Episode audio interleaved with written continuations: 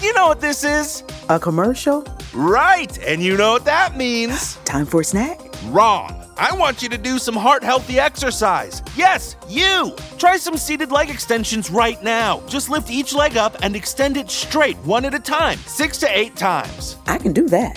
Yes, you can. Remember, every commercial is a chance to sneak in heart healthy activity. Visit findexerciseanywhere.com and speak with your doctor to learn more about the risks of heart failure. I have an important question for you. It's it's a basic question and even as I ask it of myself, I have two levels of answers. What are you fighting for right now? What are you fighting for right now? What policy, what law, what way to handle this pandemic? What are you fighting for? Now, on a natural level, I understand that you're fighting for yourself, that you're fighting for your family, and that during a pandemic, you're fighting to survive. But I need to teach you a lesson today, right now, all over the country, in every city, in every county, in every state, in Congress, in state legislatures. They are passing laws and policies. And if we don't have input in them, we don't have a voice, if we don't have a say, if they think we're checked out, those policies are not going to be for us, they're not going to benefit us, but they're going to be paid for by us with our taxes, with debt for years and years to come. Today, I want to present to you a key policy that we need to be fighting for in every city, every county, every state. We need to be asking everybody to do this, or else we're going to start seeing a homelessness spike unlike anything we've ever seen in our lifetime. Let me unpack and explain it. This is Shaun King, and you are uh-huh. listening to The, the, the breakdown. The, the, the, the, the breakdown. The, the, the, the breakdown.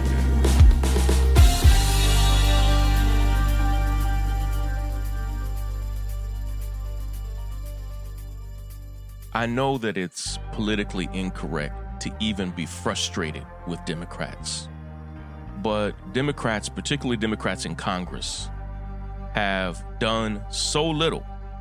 And the only bill that passed, the, the, the CARE Act and some emergency relief bills, were basically Republican bills written by Republicans in the Senate, preferred by Donald Trump, and had so little in there for everyday people that right now people are still hurting and Congress is on now a 45 day vacation, which is outrageous in the middle of a global pandemic.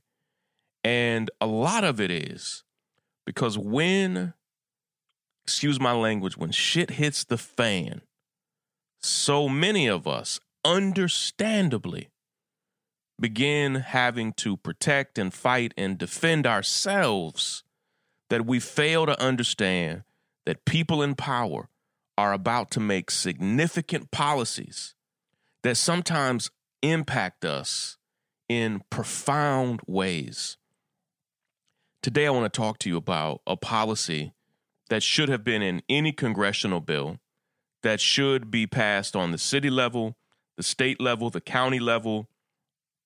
It should have been the foundation of everything we were all fighting for. There was a brand new report that just came out, and it shows extraordinary bipartisan support for a ban on evictions, foreclosures, and suspending and forgiving. I need to I need to emphasize that and we'll talk about it more in a second. Suspending and forgiving rent and mortgage payments during the coronavirus crisis. See, the primary strategy to flatten the curve and to prevent the spread of the coronavirus continues to be staying home and sheltering in place. That's the case all over the world. If if you can stay home, and in places and in, in countries and cities all over all over this country, but all around the world, where people were able to stay home and shelter in place, they were able to flatten the growth. That's when we say flatten the curve, the ever growing number of cases. Some places didn't really didn't even have a curve to flatten. I mean, they flattened it right away. California is almost one of those places. But this strategy of trying to say to everybody, hey, please, please stay home, it doesn't work if people can't afford a place to stay. The impact of the pandemic is making housing even more precarious for the millions of people across the country who've been struggling to make rent or pay the mortgage since long before the current crisis even began. And a new report that was just published on April 14th, a brand new report by our friends at Data for Progress and the Justice Collaborative Institute, shows that an astoundingly large majority of voters from both political parties support number one, halting evictions and foreclosures and freezing rent and mortgage payments and forgiving them in the face of the pandemic. This is universal. The polling shows broad bipartisan support for an expansive set of assistance programs for renters, for homeowners, and for people experiencing homelessness. And according to the survey, voters support the following measure for as long as there is a state of emergency 81% of people support a ban on evictions, saying nobody should be evicted. And shame on the 19% of Americans who say, yeah, it's damn right you should evict people. 84% of people support a ban on foreclosures. 76% of Americans. This when you get in above 75%, you are talking about a a plurality, a majority of Americans from both political parties. 76% of Americans support a suspend and forgive rent program under which the government, not the renter, would compensate landlords for lost rental income. 78% of voters so uh, of not of voters but of Americans support a suspend and forgive mortgage payment program. 79% of people support a ban on rent increases. 80% of people support a sliding scale rental assistance program that provides direct payments to tenants to ensure people can pay their rent. 83% of people support rental assistance to, to Americans experiencing homelessness. And 87% of Americans support government assistance to nonprofit housing providers to ensure that those providers are able to continue providing stable housing to their tenants. In other words, nearly 80% of Americans or more support basically every measure being proposed to make sure people's rent and mortgage is covered and to make sure nobody's homeless and nobody loses in this moment. Current federal and state proposals simply don't go far enough to ensure that everybody has affordable housing, which, if we all want to stay safe, has to be a right for all, not just a privilege for some. The government plans, this is a quote from uh, uh, Rachel Godsil. Rachel said, The government plans that have passed thus far to keep people in their homes all fail to properly protect people who will be struggling financially, not just right now, but in the many months after the crisis ends. She is the primary author of the report and a professor at Rutgers Law School, and she is the director of research and co founder of the Perception Institute. She's just a brilliant scholar. She goes on to say government actors must seize on this broad, bipartisan support to take the bold action needed to ensure that everyone, including homeowners, renters, and landlords, are protected. Listen to me. We see from this report, and the data is clear, that people need the support, people want the support, and there is massive bipartisan support at a time where most Republicans and Democrats can't agree on anything. They agree that people need to be supported in their housing during this crisis. But we have to fight for it. It's only going to happen if we fight for it. The report follows recent news that one third of apartment renters didn't pay their rent in the first week of April, which is a growing trend that mirrors the more than 22 million jobless claims, which are increasing every week over this past month.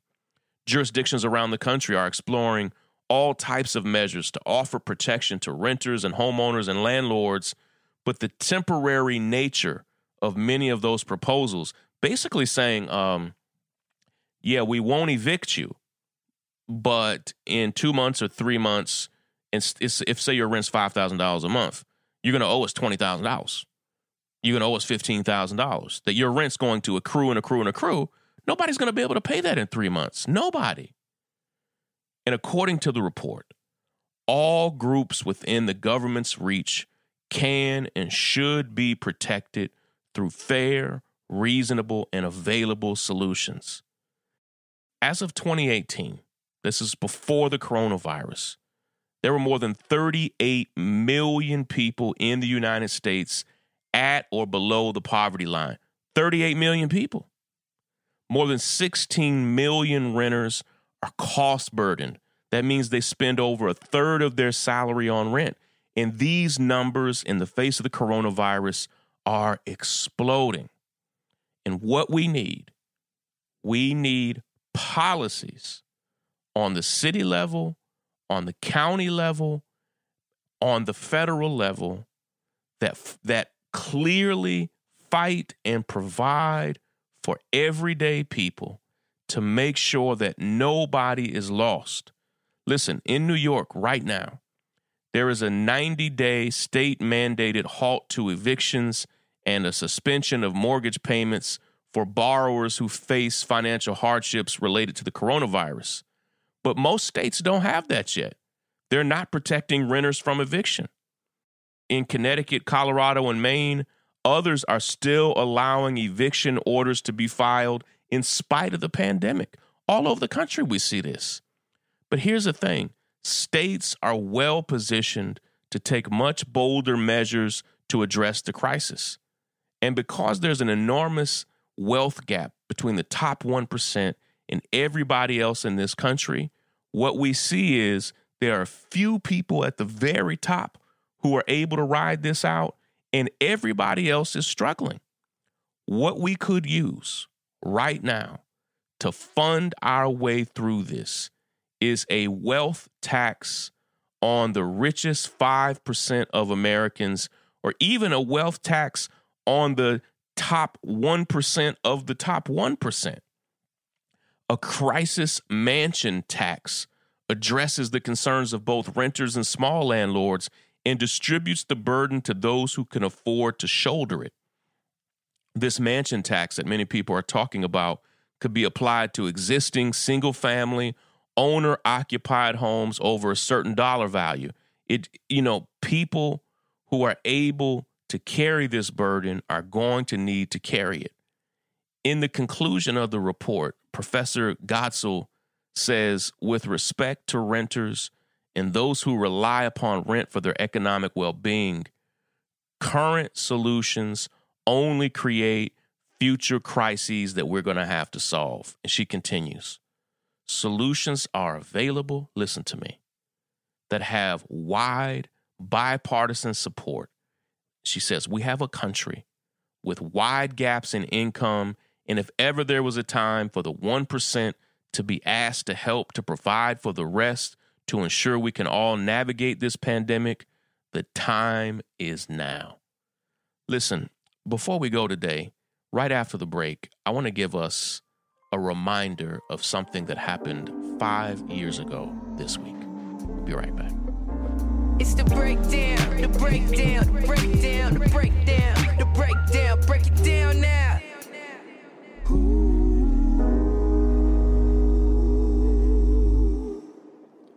Five years ago. And in, on some level, it's hard to believe that it was five years ago. And on another level, it seems it seems like a lifetime ago. Five years ago this week in Baltimore, a young brother who was bothering nobody named Freddie Gray was wrongly arrested. And I need to remind us, in case you forgot, Freddie Gray committed no crime, made no mistake, and police were just in the community in Baltimore, as they have done for generations, harassing people, just trying to figure out who they could arrest today, which is what police do all over this country, often because they have arrest quotas, because their supervisors encourage them to arrest a certain number of people per day. They go to black and brown communities, marginalized communities, and just figure out who they can arrest. And Freddie Gray saw the police staring at him over and over and over again and was weirded out by it and decided to leave. And when police saw Freddie Gray leaving, they walked over, brutally arrested him. And for the life of me, and I, I watched every video available hundreds and hundreds of times. I don't know if Freddie was seriously injured before he was put in the back of a police van, but it appears that when they arrested him and had a bike smashed over top of Freddie, it appears he was injured in some kind of way during the arrest because as they began to carry Freddie to the police van, he is moaning in pain. Now, being arrested can be painful just in general, but he seems to be, to me, in some type of acute pain during the arrest. Whatever the case, when they locked him in the back of that van and then drove what's called a rough ride all over the city, where they lock your legs, shackle them to the van but then drive the van rough where your body is swinging all over the back of the van. By the time they finished, Freddie Gray's spine had been severed. He was in a coma. He never woke up from and died in the hospital. Marilyn Mosby, who was and still is the district attorney, they call it the state's attorney there in Baltimore, boldly prosecuted the officers but it was a difficult case. I'm glad that she prosecuted them. No officer ultimately was held accountable, but it wasn't for lack of trying on her part. It was a difficult case, and you know, had any officers really been willing to to to honestly, earnestly participate in the prosecution, maybe she could have gotten convictions. But all we know is that Freddie Gray, five years ago this week, lost his life for nothing, really for for the new Jim Crow, for the for this country to be the incarceration nation, we have to make more and more Freddie Grays. It's a math thing that when you have millions and millions of people, now nearly 12 million people a year who are arrested and sent through jails and prisons every year in this country, it's so many people that you're going to have a Freddie Gray. You're going to have a Sandra Bland. You're going to have an Alton Sterling and Philando Castile. You're going to have a Michael Brown and a Tamir Rice and an Eric Garner. And some of what we have to do is figure out how we drastically lower just the number of interactions between police and people in our communities. I'm thinking today of Freddie's family, of people in Baltimore, who continue to be harassed by police even during the coronavirus pandemic, and people all over this country who continue to fight against police brutality and fight against this country being the incarceration nation. Listen, I've got to run, but of course, I want to thank Willis, our senior producer of this podcast and every episode of this podcast. Thank our podcast director, Lysandra. Uh, thank Micah. Thank the the brilliant, brilliant team at the Justice Collaborative and everybody who assists with this podcast. Take care, everybody. Break it down. The, the break, the break, the break, the break, the break, the break down. The break, the break,